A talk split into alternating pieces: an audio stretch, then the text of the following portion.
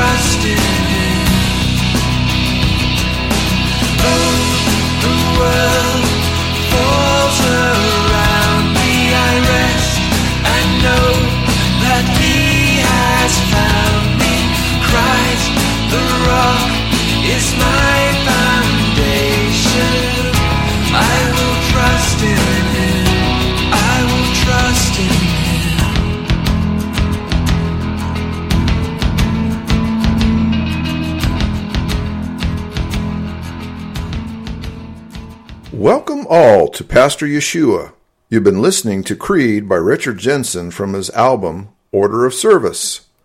By way of introduction, Pastor is an acrostic which stands for Preaching All Salvation Through One Redeemer. Our Redeemer, Yeshua, Jesus, is the Hebrew name for the Lord. It means Yahweh, the Lord, is salvation. Translated from Hebrew into the Greek language, the name Yeshua becomes Jesus. The English transliteration for Jesus is Jesus. This program deals with apologetics, questions on and about God, the Bible, and the Christian faith. I take questions and seek by Scripture to give answers and encouragement for everyone, including the tough minded living in today's skeptical society. And now, let's join Pastor Yeshua. Welcome to Pastor Yeshua. You know, once upon a time, foolish and incorrect statements used to be limited to the city gate, to the center of town square where people would gather to talk and to exchange ideas. And today, just about anybody can log on to a computer and post their ideas for virtually the entire world to see and hear. And, you know, that's fine. I strongly believe in the First Amendment and people's right to make even incorrect or outlandish statements. And I, perhaps like you, use the internet to check on various items of news and personal interests. And like me, perhaps as a Christian, when you do so, you, you take the chance that inevitably you're going to be confronted with the never ending articles and commentary, which in one way or another present misinformation regarding Christianity. And, you know, the fact is that this fallen world is a virtual cottage industry whose main product seems to be producing repeated and tired out disparaging remarks and straw man arguments which are either outright attacks or are designed as enlightened philosophical meandering. Well, usually I find that generally with most other topics, it's easiest to just simply ignore the noise. But when people present erroneous and misleading information about the Bible, which sets a potential stumbling block for the unwary and the young Christian, I feel that Scripture makes it clear that for those who know the truth, it is our mandate to verbally defend the gospel and the spiritual welfare of the saints. In this case, I feel led to respond to what is presented because either the topic being presented represents classic material, which are typically the types of issues being circulated and recirculated by those who wittingly or unwittingly fall into the camp of the atheist, the skeptic, and or the humanist, otherwise known as Mr. Ash. In this case, I stumbled across a 30-something couple with a blog named Ash and Pre who posted an article by, forgive me if I mispronounce this name here, Hasanthi Kodatuwaku, entitled 10 controversial questions about Christianity that you wouldn't dare ask a Christian. Well, first of all, I'm happy to learn that there are those who apparently would not, quote, dare ask a Christian, unquote, some supposedly, quote unquote, controversial question. But in reality, the history that I'm familiar with is that these questions have been asked repeatedly and have been asked repeatedly in one form or another for decades. My experience is that I'm not aware that there has been some historical hesitancy to ask. In fact, not only do they ask, they ask repeatedly, and they often tend to ask uh, with a high level of sarcasm. Secondly, if any of these questions are quote unquote controversial, it is only because of the fact that the author fails to understand that there are two basic worldviews with which we can ask and answer these and any questions. The first, as I have so often stated, is where we begin with man as the center and authority for everything and the second is where we begin with a biblical worldview, and God is the ultimate authority of meaning, morals, ethics, truth, reality, beauty, and significance. Now, the controversy is which is correct. But let's not kid ourselves. If God is true, then truth begins with God, it continues with God, and it ends with God. The confusion arises whenever man attempts to force humanistic values and logic and argue that God is constrained to our values. However, if we want to ask questions and we want true answers, then we need to abandon the idea that an infinite God is supposed to bend himself to the whims and desires of finite, fallen man. Let's look at the statements and or questions posed in this article and address them according to a biblical worldview. In the opening statement of the article, the author states, quote, Christianity, like any other religion, is a tapestry woven with diverse threads of beliefs, interpretations, and practices. For those who follow this faith, Asking questions about their religion is a natural part of deepening their understanding. However, there are often queries that remain unspoken, hesitating on the tip of our tongues because we fear they may come across as impolite or contentious.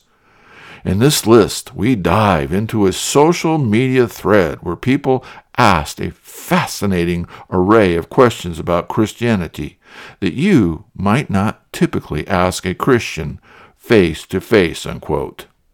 Here, the author conflates the history of humans claiming the title of Christianity as religion, either individually or corporately, with the revelations and instructions given by God's Word, the Bible, as understood in context from cover to cover using proper rules of exegesis and hermeneutics. The analogy, as I used once before, would be that of the $100 bill. When the $100 bill was first designed and printed, it was understood to be authentic and true to have a value in the amount of $100. Now, because of sin, various people spent time and energy making counterfeit copies which are as close to the original as is possible. In reality, the counterfeit copies are worthless, untrue, and not authentic. But no one ever says that because there are thousands of counterfeit $100 bills, that the authentic $100 bills are untrustworthy, non existent, or worthless. We don't say that both the authentic and the counterfeit are a quote unquote tapestry woven with diverse threads of beliefs, interpretations, and practices, unquote. No, we can study and learn the various details and benchmark elements which define an authentic $100 bill. We don't take into consideration people's feelings about what constitutes authenticity, nor do we care about the consensus. It doesn't matter that there are a thousand or 10,000 people who are confused or convinced that a counterfeit bill is authentic. It is not. The details and benchmarks of authenticity are created, maintained, and defined by the authority of the U.S. Mint. Just so, the details and authenticity of Christianity are created, maintained, and defined by God's Word, the Bible, and ultimately by God who inspired it. More importantly, as I have so often stated, simply placing a label with the word quote unquote Christian printed on a donut does not turn a donut into a Christian.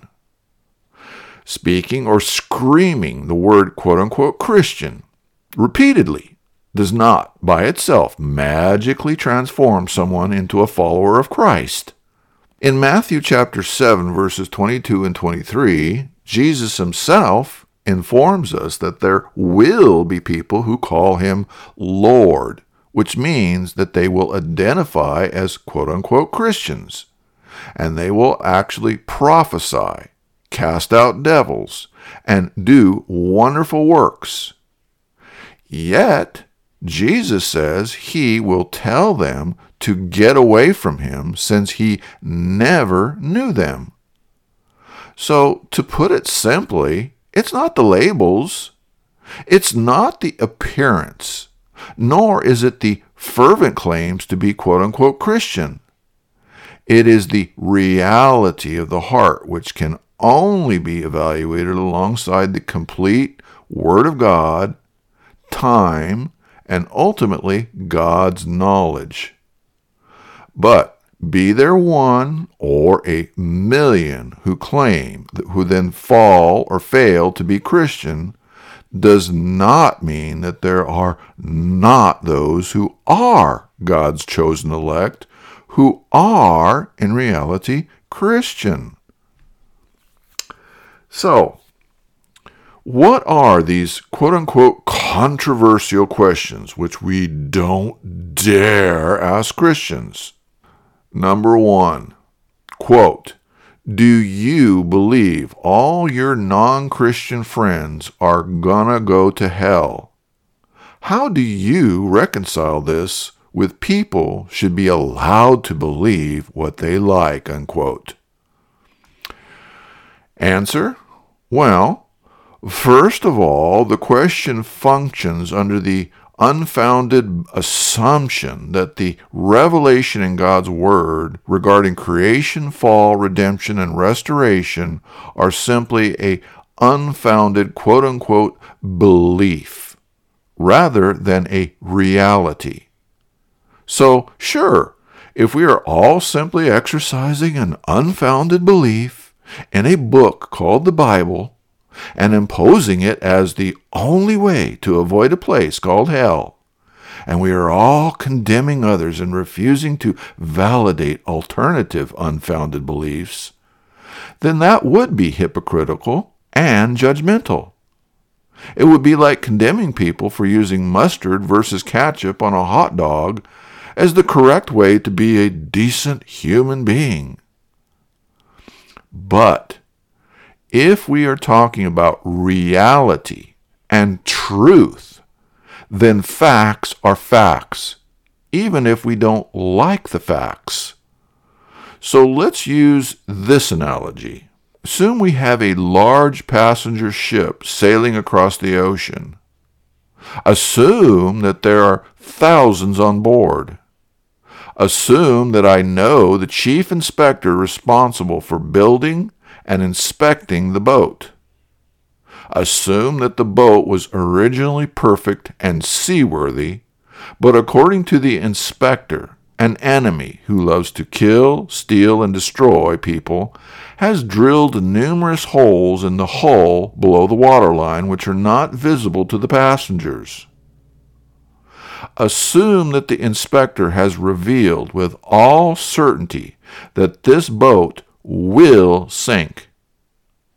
Further, assume that this boat is otherwise comfortable with hundreds of fun things to do. Assume that the only way to get off this boat is to get into the lifeboats, but the lifeboats are hidden out of view and cannot be seen by the passengers.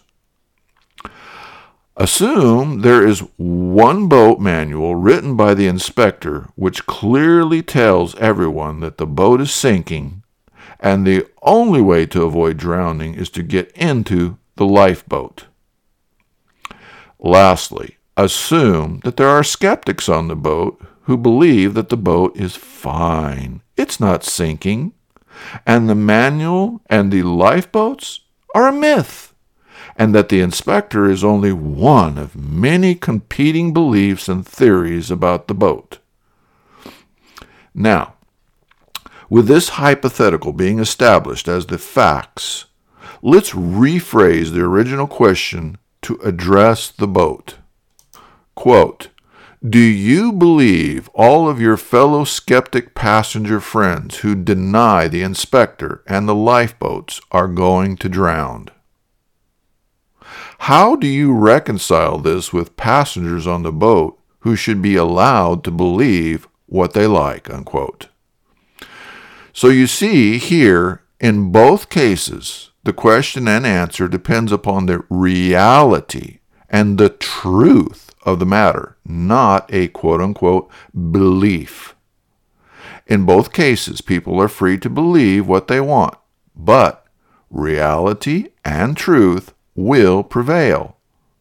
So, in both cases, people are living with the logical consequences of the actions and decisions that they make based upon the beliefs that they have. One choice will lead to life, and the other will lead to drowning and death. So the only thing that is difficult to reconcile is knowing the truth and not warning others and thus contributing to their demise. Now, to put this into context, God created man with an eternal soul designed for fellowship with God. God desires positive fellowship consisting of faith, trust, confidence, belief, and worship of Him. God does not want coerced, forced, or a fake relationship any more than we do. Consequently, God permits people to rebel, to deny, to refuse Him, and to disbelieve Him. However, since our souls are eternal, and because there are only two realities, mankind is stuck with either eternity with God or eternity apart from God. Now, here comes the rub.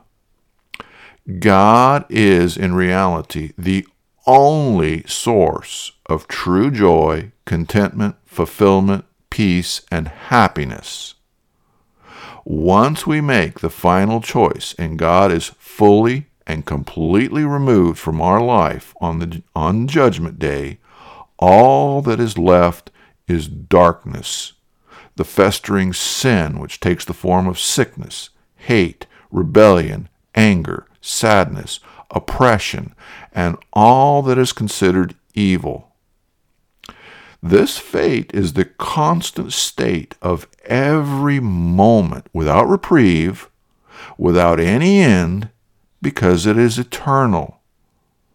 Like every evil, it continues and increases because apart from God, there is no force to stay or offset it. There is no companionship there, no fellowship, no friend, no beauty, no hope. Thus, hell, or whatever name you want to give it, is the logical consequence of eternal life separated from God. So, to put it simply, even though I don't desire to see any of my friends separated from God or in being in hell, I have to respect the fact that they bear the responsibility to choose this day whom they will serve.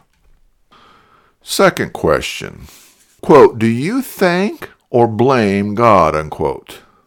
Now, the author further asks to clarify, quote, when something goes well in your life or something good happens, do you thank God? When something goes bad in your life or something horrid happens, do you blame God? It always struck me as odd to credit God with being responsible for the good in your life, but then not to see him as culpable for the bad. This question touches upon the age old practice of attributing life's up and downs to divine influence. It's a paradox that leaves many users pondering why credit God for the good, but not hold him accountable for the bad. Unquote. Answer It depends on your understanding of the true nature and character of God as revealed by His Word. Here, the book of Job is perhaps the oldest book of the Bible, which coincidentally deals with this very dilemma. In summary, the answer that the book of Job gives is that God is perfectly good, but God is also perfectly just, righteous, holy, merciful, and loving. Each and every attribute is 100% perfect. Now, to set the stage for Job, we need to understand that God made all that is, including Adam and Eve, and it was very good. There was no bad or evil until mankind made the choice to sin and abandon God. It was at this point that evil, the bad, and the horrid was a reality due to a fallen creation. So, we give thanks for God and to God for the good that He created and His grace that falls on the just and the unjust alike we place blame upon ourselves, mankind, and Satan for the evil which entered the world via our unbelief and which continues and expands due to our rebellion. We also give thanks that God restrains the full potential of evil presently, and that He gave His Son to die so that sin would be overturned for those in Christ Lastly, we give thanks for the assurance of his coming destruction of all sin and evil in his future kingdom. So, the bottom line from Job demonstrates that the unregenerate who do not know God curse God when God does not bring about their desired outcomes. They give themselves congratulations when good things happen. Those who know the Lord understand this world is not our home and that suffering and persecution are our present lot due to sin, Satan, and the world. Those who know the Lord know and trust that God works in this world and this present evil age in the lives of His saints to accomplish His plan of redemption and to glorify Himself. Romans chapter 8, verses 28 through 31 say it this way quote, And we know that all things work together for good to them that love God, to them who are the called according to his purpose.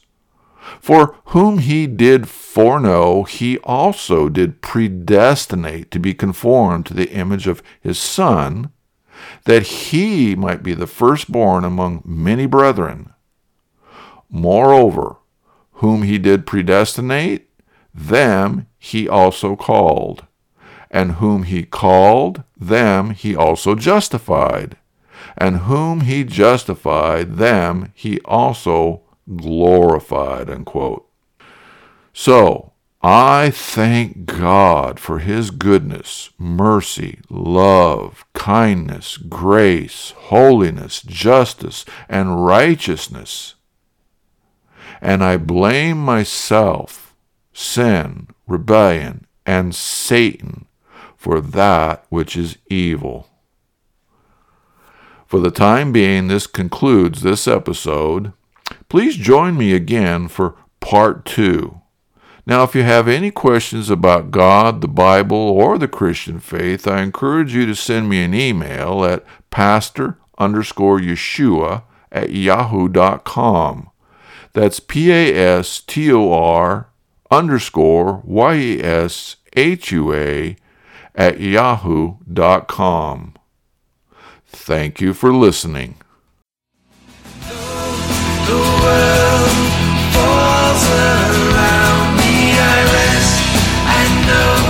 that he has found me. Christ the rock is my foundation. I will trust in him. I will trust in